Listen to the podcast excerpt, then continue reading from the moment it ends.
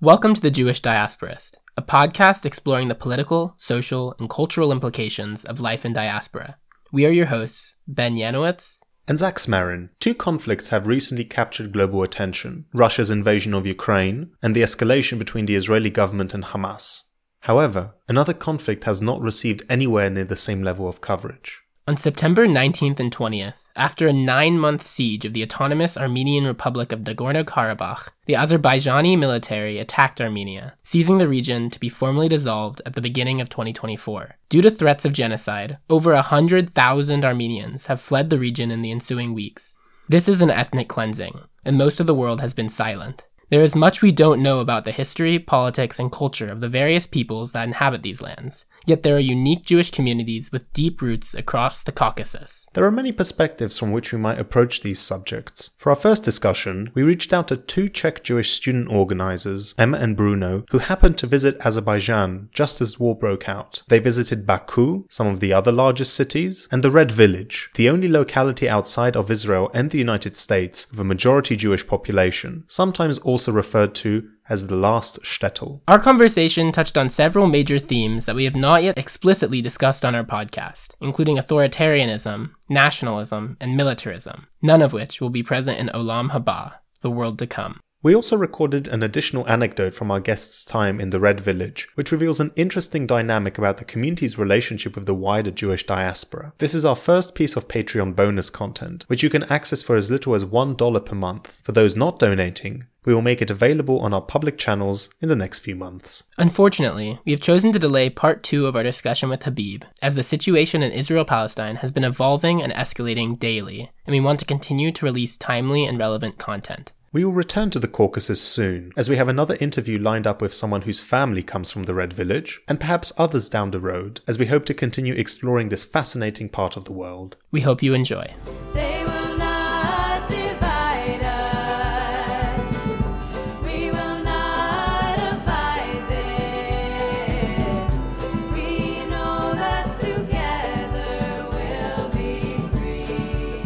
Hello, I'm Emma Günsberger. I am 21 years old. I am a student. I am currently studying Middle Eastern studies with focus on Iran and Persian language. I am also focusing on Jewish studies, but only as a minor. I am the current president of Czech Union of Jewish Students. So I'm Bruno. I'm 24 years old. I study economics in Germany. I was born in Prague. I'm also considering myself to be a Czech Jew. I'm a member of the Czech Union of Jewish Students, but my parents and my family are originally from Ukraine. Ukraine. Since I found out that I'm Jewish, I always was curious about the origins of my family, where it came from, how was the life in the Soviet Union back then. And for that reason, I'm kind of fascinated with the whole post Soviet space today. And I want to visit it and travel around it. And that's why I'm trying to tick off every post Soviet country, you know, as my travel bucket list. So yeah, it was time to visit Azerbaijan after visiting Georgia, which was amazing, Armenia, the last country that I needed to visit to finish off the whole Caucasian trip was Azerbaijan.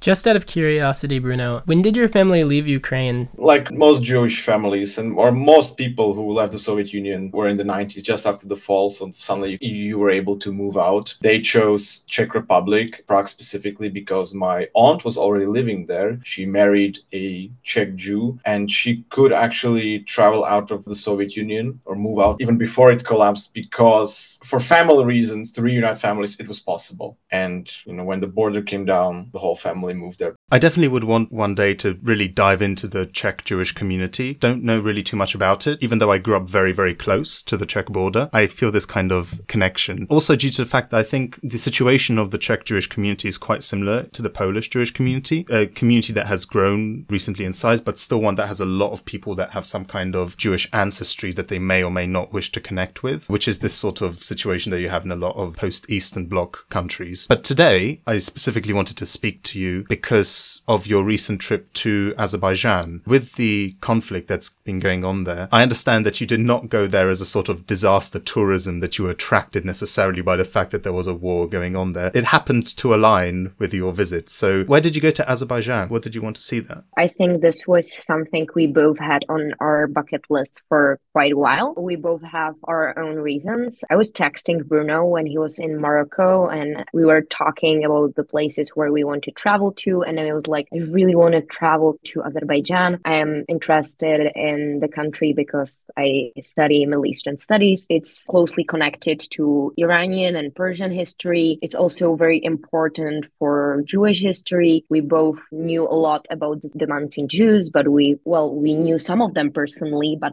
none of the mountain Jews who are still living there. And the culture is fascinating. I would say that like mountain Jews are something like a subculture of Judaism. We were texting and we were like, okay, let's go to Azerbaijan together. And we booked a flight and we actually managed to plan the whole trip. The conflict was obviously something we have not planned to encounter. It basically emerged on the day when we were supposed to fly to Azerbaijan. So we were scared that our flight would get canceled, but it didn't. We were actually flying from Poland, from Warsaw. We were able to get there safely. And after 24 hours, it was over.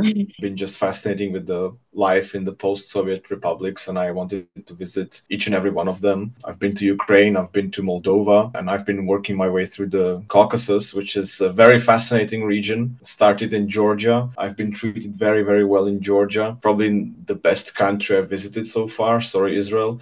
Um, and then I went to Armenia, which I found the people there were even like treating me like one of their own, and it was really hard to get inside of their society and uh, feel accepted. And then I just wanted to uh, complete the whole list with Azerbaijan. And then, then, it was just a matter of finding time and money and uh, good people to travel with. So I texted Emma. I texted also two of my classmates, four of us that went there. And I wanted to visit the Red Village to get to know the Mountain Jews because the story of the Mountain Jews, that place almost like reached the mythical proportion of some, some magical place where a lot of famous Jewish people originated from. It was just fascinating. And yeah, the conflict, I just remember like we were very nervously sitting on the train to Warsaw and I'm getting these messages, guys, like there's a war going on. And I've been reading about the buildup of the military on the border with the separatist republic of Artsakh or Nagorno-Karabakh. And I've been thinking, uh, is it safe to fly? Isn't it safe to fly? But I thought, like, come on, I cannot, I cannot not go. And of course, the day we were supposed to fly, it started out. And I remember just my friend like telling me, man, if I'm gonna sit in that airplane and look out the window and see one rocket just flying at us, I'm not gonna look at that rocket anymore. I'm just gonna look at you. So that that was uh, his commitment, but everything ended up being okay, we didn't feel like we were in danger. We felt very much as if the war takes place at some different, distant place, except for some other cultural bizarre stuff that happened that we can talk about later, maybe. And if I might add, the most stressful thing was actually our parents and our families calling us every hour if we're sure that we actually want to go. And if we don't want to go, rather back. that was probably the most stressful part for me. That was really making me uncomfortable. I wouldn't necessarily blame them, but I can understand. I can understand why that could be quite difficult. So tell us a little bit more about the Red Village. I mean, it's become almost this sort of part of deep Jewish law that this is the only locality where there is a Jewish majority apart from Israel and the United States. And I understand that both of you have these different perspectives that you can come from. How did you find it? How did you relate it to Emma, your perspective of the wider Middle East and the region? And then I'm going to ask you, Bruno, about how you related it in the post-Soviet context. If I might start from like a wider perspective, for me, what's very interesting about Azerbaijan Azerbaijan as a such, as a country, as a culture, is that it's something in between of both Soviet culture, mentality, then you have the Turkic element, you have the Islamic element. Most of the population are Muslim, obviously, but Shia Muslim. And then you have the Persian influence. And you can just feel all these elements intertwined, it makes this very interesting mixture, whether that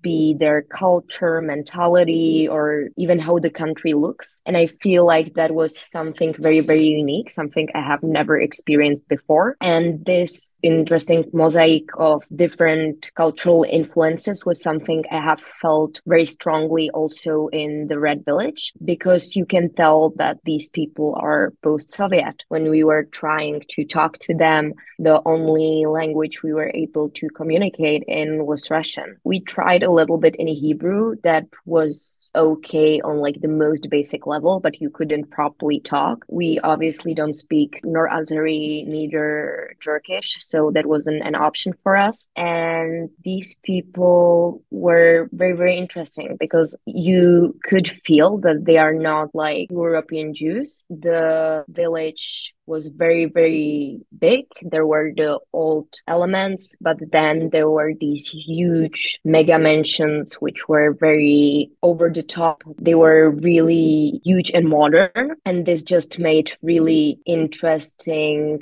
mosaic. What we were surprised about was that even though the village was big and you could see jewish elements all around like every building we've encountered had a mezuzah on the door or there was uh, Magen David on the roof or somewhere. And there were so many Jewish elements and motifs, but the village was almost empty. There weren't that many people. And the people we have met, they were mostly old.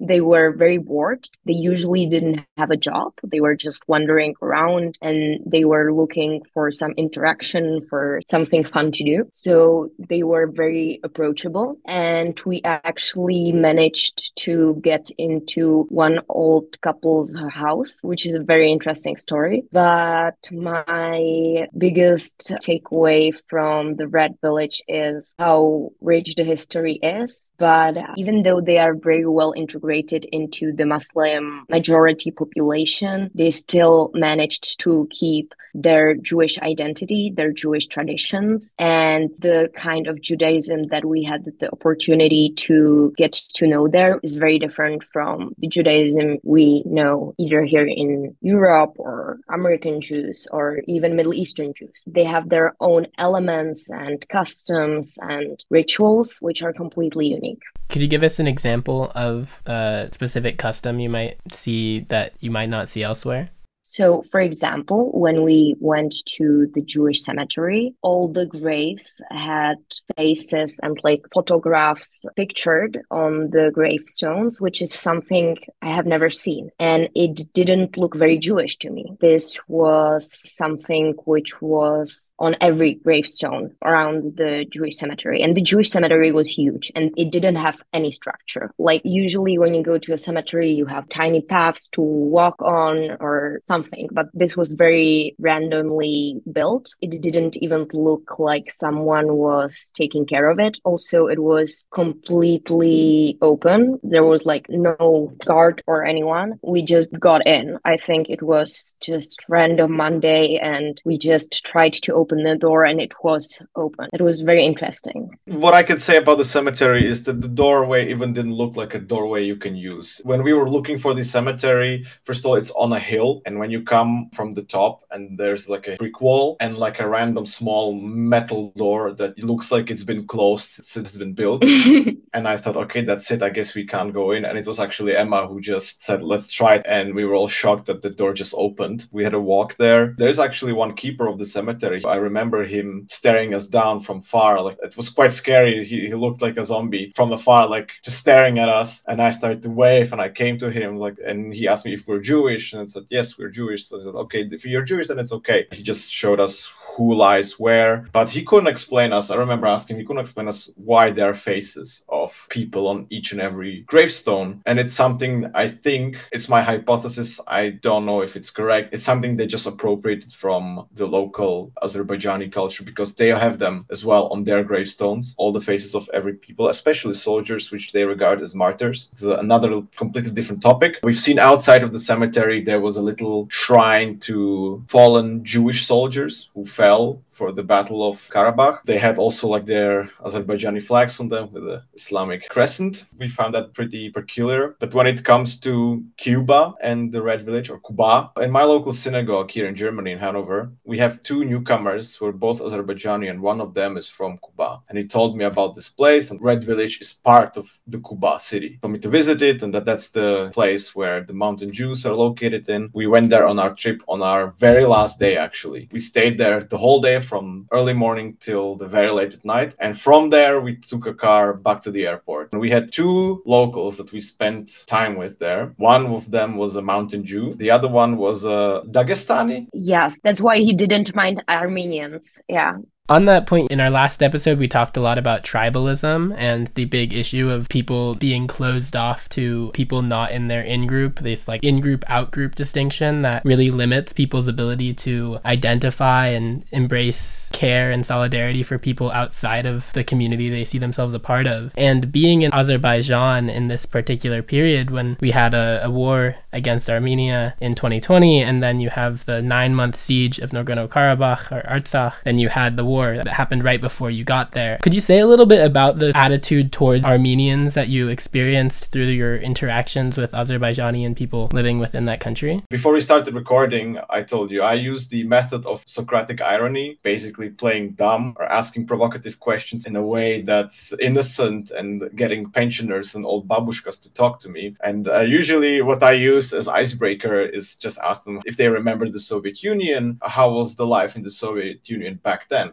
Asked this every person that we've met or befriended. All of them exclusively said we lived fantastically during the Soviet Union because for them they lived together in one country with Armenians. There were Armenians that married Azerbaijanis. There were Azerbaijanis that got married to Armenians, and for Armenians, actually, it was a highest honor to allow to get married with an Azerbaijani, or so they've told me at least. And I asked them if you lived in peace back then, what changed now? I don't understand. Could you explain? And then we got a variety of answers. Something that one guy that we've met on a beach beach at the Caspian Sea, he told me, yeah, they got spoiled as a nation. Spoiled as in when a milk gets spoiled, they went bad. Or if an apple gets rotten, they became rotten as a nation. And I asked them, okay, but what caused this if you lived in peace back then. And a lot of the times they answered Russia, that Armenians got rotten through Russia, or Russia made them evil somehow. Russia is not popular in Azerbaijan whatsoever. There was one guy, the last guy that we've met, the guy from Kuba, who's actually from Dagestan, who really, really liked Russia. And he was the only guy in Azerbaijan that we talked to that had nothing bad to say about Armenians. All other Azerbaijani treated Armenians or talked about Armenians as uh, people in Europe talk about Jews or talked about Jews back back then. One guy that was probably one of the friendliest guys that we've met in the city of Sheki, he called them like dirty and not a nice nation and that they should be all killed, just straight up like this. When you asked him about Jewish people, he was very nice. But Armenians, to them, was what Jewish people are, were to a lot of people in Europe back then. That was my impression from these conversations.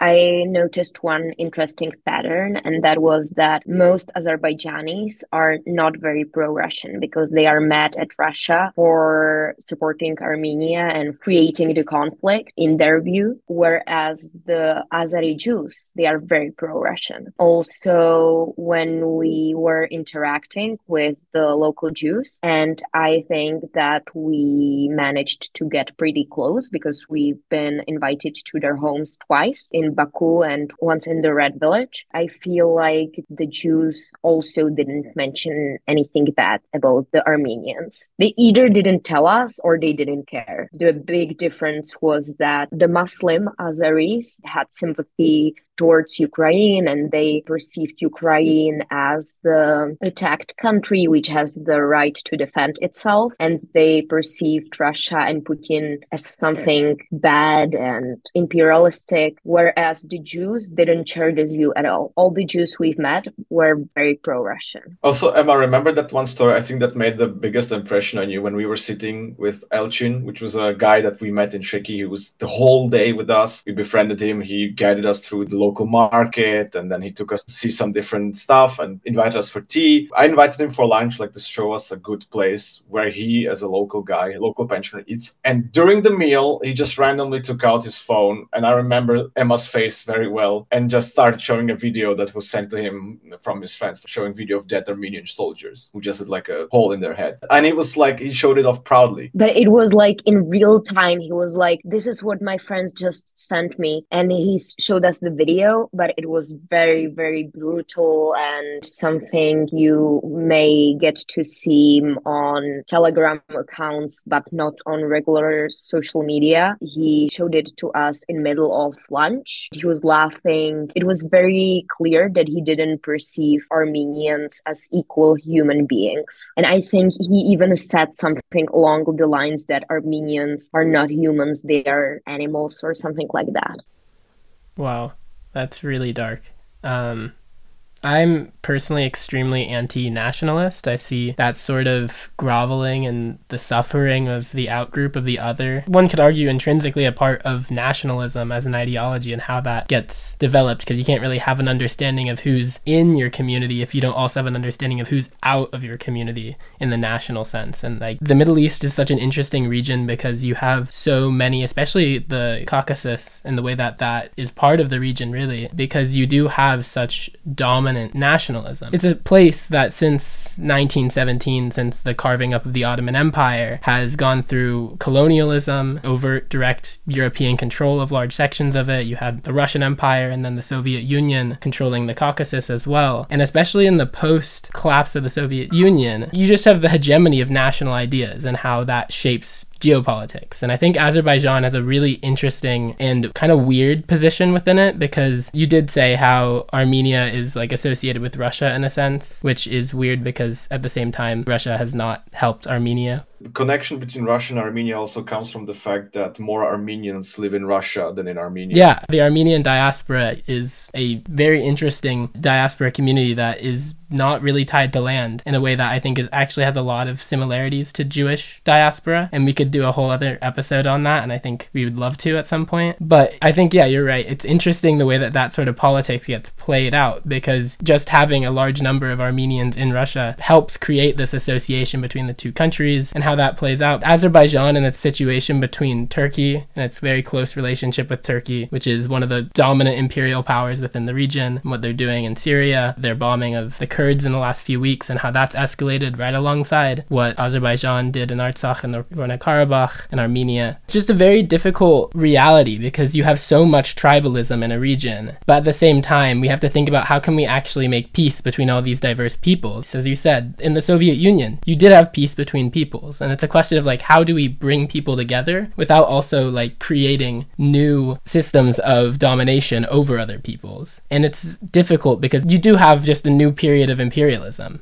that is really dominant. And the question then is how can we actually build relationships across the region? And what role might Jews play within that? Because Azerbaijan, in the last offensive they launched against Artsakh, did get a number of their weapons from Israel, which I think is a very problematic exchange because then you had Jews in Armenia getting attacked. There was a synagogue that was vandalized, and it was vandalized because of that relationship where they're saying, oh, Israel's supporting Azerbaijan, so we're going to blame it on the Jews. That goes all to say, like, there's a lot of contradictions within Jews' position within the region. And I would just wanted to bring that up because I think it's interesting and I'd like to hear what you guys think about how Jews might be able to build connections for peace across this difficult and complex area. I would like to comment on what you said in regards to the Armenia Russian relationships, think that you have to take into account that the Republic of Azerbaijan has become increasingly pro Western in terms of being ally with Israel, Turkey, the United States. The later two are NATO members. Basically, Armenia didn't have any other choice than cooperating with Russia. And even though Russia is not really helping by providing military equipment, or being involved in the conflict in like explicit way they are still very supportive of armenians and there is this allyship so i think you have to take this into account and azerbaijanis are of course very well aware of this fact and that's why they don't have the best relationship towards russia in regards to what you said when it comes to nationalism. I think that nationalism is a very toxic trait or pattern, but you have to consider that we were traveling to a dictatorship. I wasn't sure if I I should mention it here or not, but if you know where you're traveling to, you have to be very careful with your words, with how you phrase things, with how you think. And when you live in a country like Azerbaijan, they have no free access to media. People who are either in the opposition or journalists who write critical articles about the current government, they get into jail, they get persecuted. To be honest, the indoctrination of the regime really gets to you. And I don't mean to like legitimize anything but I'm just trying to explain that when you travel to countries like these, you have to have certain sympathy towards the people because we were there only for a week and we felt how the indoctrination was getting to us. Let me give you an example. When you go to either Baku, Ganja, Sheki, wherever, you are probably standing on Aliyev Street. Aliyev is the president of Azerbaijan. Then you look in front of you and there is Aliyev Library. You look to the left, there is Aliyev Cultural center. You look to the right, there is Aliyev Gardens. I don't know. When you ride a car and you are driving along the highway, you either see billboards with Aliyev or his father, or you see the dead martyrs who had died in the previous wars which Azerbaijan had with Armenia. I don't mean to legitimize this, but if you were born into a regime like this, it gets into your head. It shapes your whole mindset. Like we had rented a car and we were driving. When we turned on the radio, the only songs we were able to listen were either Azerbaijan or Karabakh Azerbaijan. And after a few days, we caught ourselves, we are singing it along because it was just so catchy. And we were there for a week. Imagine you were born into a regime like this. So I think that if you want to travel into countries like this, you have to have certain level of understanding of what this indoctrination means and you have to have an open mind and you can't be completely judgmental because we were privileged to be born into a free state where we have free access to media. We were very well educated. We do have some level of critical thinking. But to be honest, I can't tell you with complete honesty that if I was born in Azerbaijan or I don't know, Iran or China, I don't know what my views would be. I don't know if I wouldn't be a nationalist. I don't know if I wouldn't share the opinions of the regime if that's what I would be taught my whole life. So honestly, I don't think that from the Jewish perspective, you can do nothing. That's my brutally honest take. If you want to travel there as a foreigner, you have to have an open mind and you can't judge the people because if you do, you wouldn't be able to, the experience wouldn't be pleasant for you nor for them. I can also add that I understood you're also going to interview Yana, who has uh, mountain Jewish roots. When I talked with her about, you know, going to Azerbaijan, and I said, I don't know, Yana, it's like a dictatorial regime. She was like, No, it's not a dictatorial regime. It's like a very, very authoritarian one. And okay, and I backed off. But after spending a week there, I can tell you, and I can be very, very honest about this, that regime is almost cartoonishly dictatorial. I was shocked to learn how politicized the institution institutions were, also the religious institutions. When visiting a synagogue, Jewish people there, they have no other choice than be in line with that regime. When we visited the Sephardic synagogue, the very first thing you see is a huge portrait of President Aliyev and his father and all the martyr, Jewish martyrs that died there. And, you know, and you have like these written notes there, you know, like how this was funded at the expense of the regime and our glorious leader, blah, blah, blah. And it's like this, it says these words and it sounds almost like a parody parody of itself, but it's their reality. Politicization of religious institutions, politizations of the Museum of Mountain Jews, it's the same story. Our glorious leader funded this. Our state allowed this to happen. You have no choice then to succumb to that. Also, the fact that there are literally policemen guarding the building inside that building. You have basically the messengers of the regime in your house watching over you for your own safety, but also, you know, to make sure that you don't, you know, go off track That's a massive difference. The second difference also is I wanted to point out how Armenians treat or think of Jewish people and Azerbaijanis and how Azerbaijanis think of Armenians. I've covered how Azerbaijanis think of Armenians already. It's quite brutal. But my experience in Armenia is inverted. I've met a diverse group of people there from soldiers to, you know, pensioners to students to activists and not a single one of them thought about Azerbaijani people as being like a lower level of culture. Most of the times I heard, we know that there are people too. We know that they live in a dictatorship. They have no other choice than to think about us, their animals. Because Armenians regard themselves as a democracy. Now, it's not a thriving democracy, but it's still a regime where opposition leaders just got a chance to govern, I think, since the revolution in 2018. So they have a, let's say, much more broader understanding of, or more abstract understanding of the conflict and are able to think more critically and let's say there is less ideology involved. You know i was just thinking how the history of azerbaijan is a really interesting one because it's only been independent since what early 90s as far as i understand it was attacked by or there was a war with armenia very early within that. Do you know what year that was? When soviet union fell apart 15 new countries were created and every country was suddenly in war at some point in the 90s i don't know if the war between armenia and azerbaijan started in 91 or 92 but it was very early on. 91. And the same thing happened in Georgia, same thing happened with Moldova, same thing happened with Kyrgyzstan and many, many other countries. Yeah, and I think it's interesting because as far as I understand, Azerbaijan lost that initial war. Yes. And I think the way that sort of shapes the national narrative that's told, especially in a regime like this that has such a dominant voice within the educational institutions, all the institutions that create an ideology within the people's consciousness are politicized and therefore people people very early are taught that, oh, we were attacked by Armenia. I mean, I think what you said, Emma, was interesting about how they blame Russia for spoiling Armenia. I don't even know what to make of it. But it is the narrative that's told to them from a young age that, like, instills this fear and hatred of Armenians just as the other people that are told as the other within that narrative of the history they're told of their country, at least in the modern period. And I think it's really important to think about how trauma informs people's worldviews when it comes to seeing in group and out group distinctions and fear for the other. But I think it's also important to think about how can we actually get back to that view of recognizing our common humanity despite these differences and actually by embracing these differences and recognizing that like cultural and communal diversity is really beautiful and the world is so much richer for it.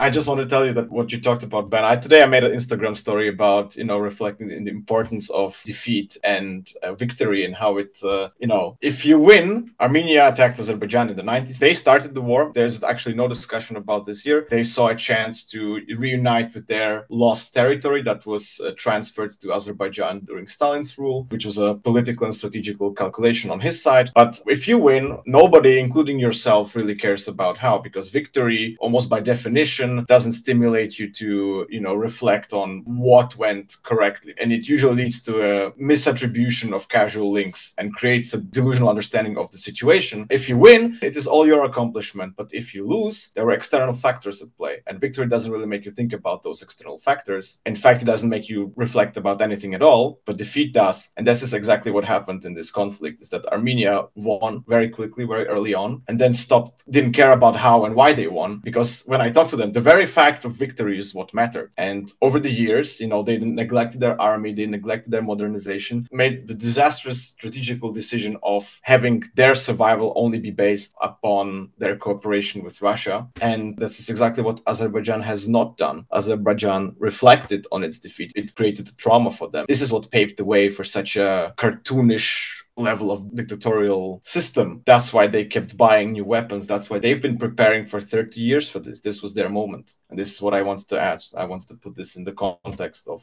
why a quick victory isn't always the best thing for a nation. I completely agree with Bruno. I think that what's currently happening in Israel is also a good example of the same principle. I wanted to say that what I find fascinating is that even though Azerbaijan is pretty homogeneous country, over 90% of their population are Azeris who are Shia Muslim. They also have Christian population. They also have Jewish population. The Jewish population is huge and thriving. I was honestly pretty impressed how very well these minorities are included into the society. It's something very natural, and I didn't feel any conflict. What was very interesting to me that when we went to a synagogue on Yom Kippur, there were many, many Christians. They just went there, take a look, it's the biggest Jewish holiday, so they wanted to see and share the experience. It was something they have probably never seen before. So they just went with their Jewish friends, which is something I have never seen in Europe before. I was surprised that even though the sense of nationalism is something that the regime puts huge emphasis on, everyone's included, like even the Jews, even the Christians from other post Soviet republics We've met quite a few Dagestanis. They didn't say they were Dagestanis, they were Lesgir. They were like different ethnic groups, but they all, to a certain extent, were identifying with the Republic. That was something I was quite surprised by. Of course, you can't tell if the people are auto censoring themselves to a certain extent, which is completely possible that they weren't as open with us as maybe we thought they were. But yeah, I was pretty, pretty surprised by that. That's really interesting because it sounds like it's more of like a civic nationalism rather than ethnic nationalism, which I think might be a really part of that dictatorial system where you have a strong leader that's able to try to unite all the different ethnic groups within the country as a way to kind of unify it. But at the same time, like it's still a very autocratic system, and that it's almost like Soviet Union, where you do have a lot of peoples coming together and coexisting. But it's not like that's done in a bottom up way. It's done in a really top down way that does bring social cohesion, but at the cost of a lot of political and cultural freedoms. I mean, you might be able to have religious diversity, but it might not go as deep as uh, the political diversity that's really needed to have a thriving civic society. Or even if you look at the region, I mean, you can see it in Syria to some extent or another that the uh, Assadist government has tried to have this perspective of every different group, in that itself is supported because his family comes from one of the minorities, the Alawites. Very dictatorial, but at least somewhat secular nationalism I wanted to ask a little bit as well about Baku, because we've spoken a little about the Jewish community in the Red Village, but also there is a, you've mentioned it a few times passingly, but it's interesting because Baku is one of the big ways in which the Azerbaijani government tries to portray itself out to the world as a modern capital, as a capital that's closely connected to Europe in a lot of different ways. I think there was uh, Eurovision hosted there. It's a very industrious uh, center. I think the largest KFC in the world is actually located in uh, Baku, of all places. So yeah, what was that experience like in the city? What was your experience like within the Jewish community? Chicken isn't meat, by the way. Emma, you can say you know that. yeah, this was a huge struggle. So I'll start with the story and then I'll get back on track with the answer to your question. One huge cultural difference was I am vegetarian. They don't know what vegetarians mean. They were shocked by it. I think they were offended by it. They didn't get why I wouldn't eat meat by choice. If I am not poor, why wouldn't I eat meat. So we really struggled to order something for me. Often when we ordered like a salad or something, there was chicken in it. And I was like, no, no, no, sorry, I don't want meat. And they were like, chicken is not meat because they divide white meat and red meat. And red meat is meat, but white meat is obviously not meat. So they completely didn't know the concept of being vegetarian and not eating meat. When it comes to Baku, Baku is something very different from the rest of Azerbaijan. Like it's very modern. You have these huge skyscrapers, you have expensive cars, big highways. Everything is so modern and big. And it reminded me in a way of Dubai. It was very clean, especially in the center, but you still were able to see all the elements of propaganda because anywhere you went, there were Azerbaijani flags, there were are the billboards of Aliyev. There is this huge Aliyev Cultural Center, etc. It was a huge contrast to anywhere else where we traveled to because we rented a car and our car was Skoda. It's not the most expensive car. But it is a Czech car. It is a Czech car, indeed. In Baku, it wasn't anything special. We weren't sticking out. But when we drove anywhere else from Baku, we felt like we had Lamborghini or something. Like all people were driving in Zhiguliks. The cars had like broken glass. You would be even surprised that they were able to drive that car. And in Baku, everything is so modern, so clean, European in a way. But when you travel anywhere else, you feel like you are in a different country. The contrast is so big that you wouldn't believe that you are still in the same country. And even like the standard of living, it's so different. We were Googling what the average income is. You wouldn't be able to survive with it in Baku. Anywhere else, I can imagine it's possible. And also, like, if you have seen the pictures from Baku, whether that be the White City, which reminds of Paris, or whether that be the Flame Towers or any other modern building, if you compare it with any other city, you feel like you are stuck in Soviet Union, maybe even in Tsarist Russia. Like it's two different worlds which cannot compare. Two different worlds.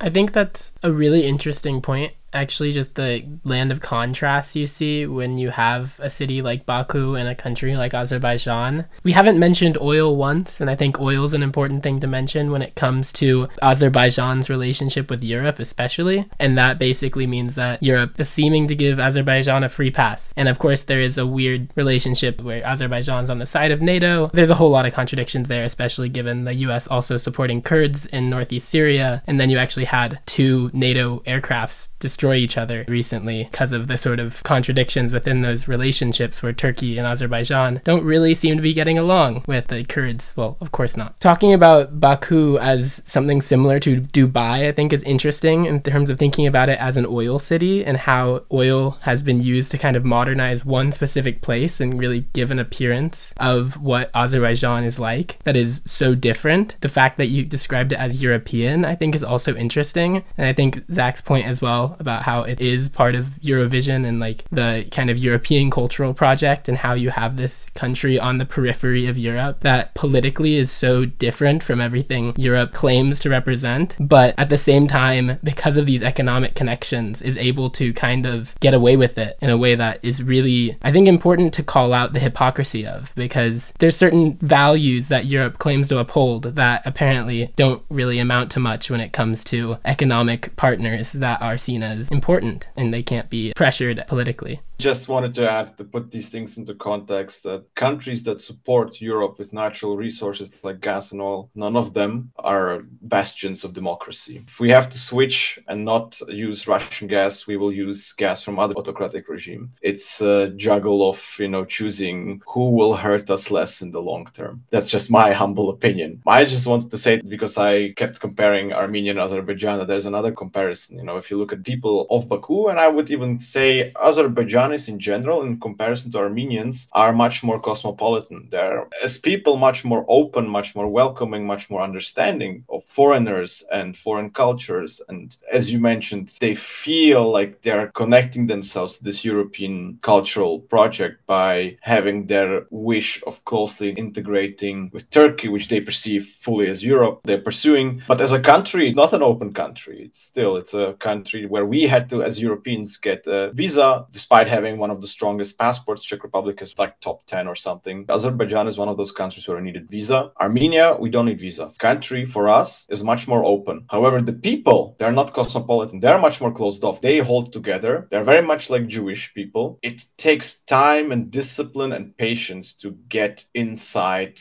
of that cultural bubble. Once you burst the bubble, they will welcome you and treat you as one of their own. When it comes to hospitality, I have not met nicer people than Armenians. Despite sharing a table at a house of a former soldier who in front of me said that Hitler kind of had a point. He didn't know I was Jewish. Once he found out, you know, I and me using my Socratic irony as a tool of communicating with nations, uh, all went very well. It was a very interesting conversation. But you know, imagine like sitting at someone's house. This guy is hosting you, show, giving you food. He's providing you with shelter, and but then he says something like this, and you're you're thinking that holy. But you know, it's important to by trying to not judge them and by trying to give them a space where they can talk where they can feel safe expressing their opinion they will also start to respect you more if you're not immediately like starting to play moralize them. And we came to a very nice agreement. I started to pinpoint how jewish people and armenians there are a lot of parallels in our history. We both survived you know a genocide. We have strong diasporic cultural space. And in the end we're fine. We're still like we're still in contact. And when these atrocities that are happening in Israel, you know, reached Armenian news, uh, he checked in on me, despite being, uh, you know, being anti-Semite. So it's just something I personally find fascinating. People are complicated yeah, I wanted to say that even though I completely agree with Bruno that Azerbaijan is a very cosmopolitan country and the people there are very open and they are kind of used to foreigners, I had this feeling mostly in Baku and then in Ganja. But when we were traveling, like when it came to villages or some cities which weren't as well known and as big, I felt like we were the only tourists there. We were as much an attraction for the locals as the city and they were for us. Many people were just staring and they wanted to talk to us because they have never met not only a Czech person, but like Central European person or Eastern European person, label it as you want. I felt like this metropolitan vibe was mainly in Baku and Ganja. Anywhere more to the countryside, I felt like they weren't counting on that tourists could actually get there and that they would be even interested to. The cities are not built in that way. They are not the beautiful, rich, Baku like pictures you see. That was the most interesting thing for me. And also, when we were driving out of Baku, as we were driving through, we saw the oil wells every, I don't know, 50 meters, every 100 meters, which was overwhelming. And that connects to how I mentioned previously, Baku was so clean. Only Baku was clean. But when we were driving around the countryside, when we were driving on the highways, it was so dirty. The way they take care of their environment, it's so bad. One day we went for a trip to the Caspian Sea I felt like I was oily for like the next three days. The sea was so dirty that I couldn't get the oily something out of my body for next three days, which is also very important to mention because I feel like most tourists, when they travel to Azerbaijan, they visit only Baku, then maybe Ganja,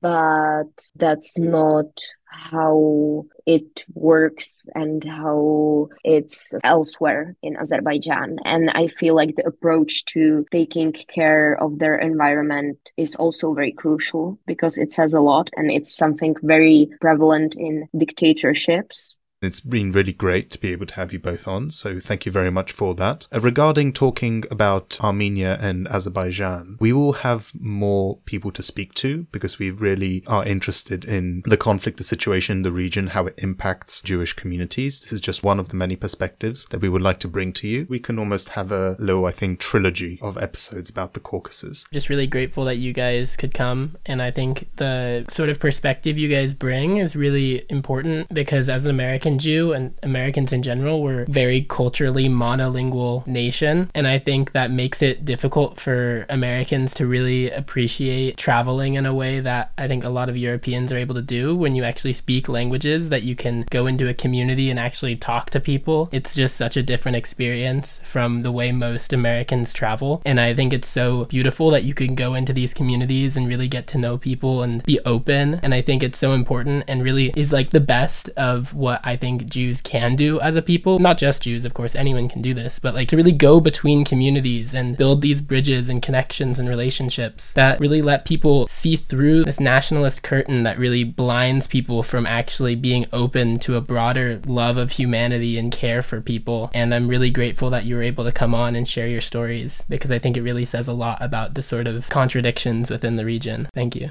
Thank you for having us. Thank you.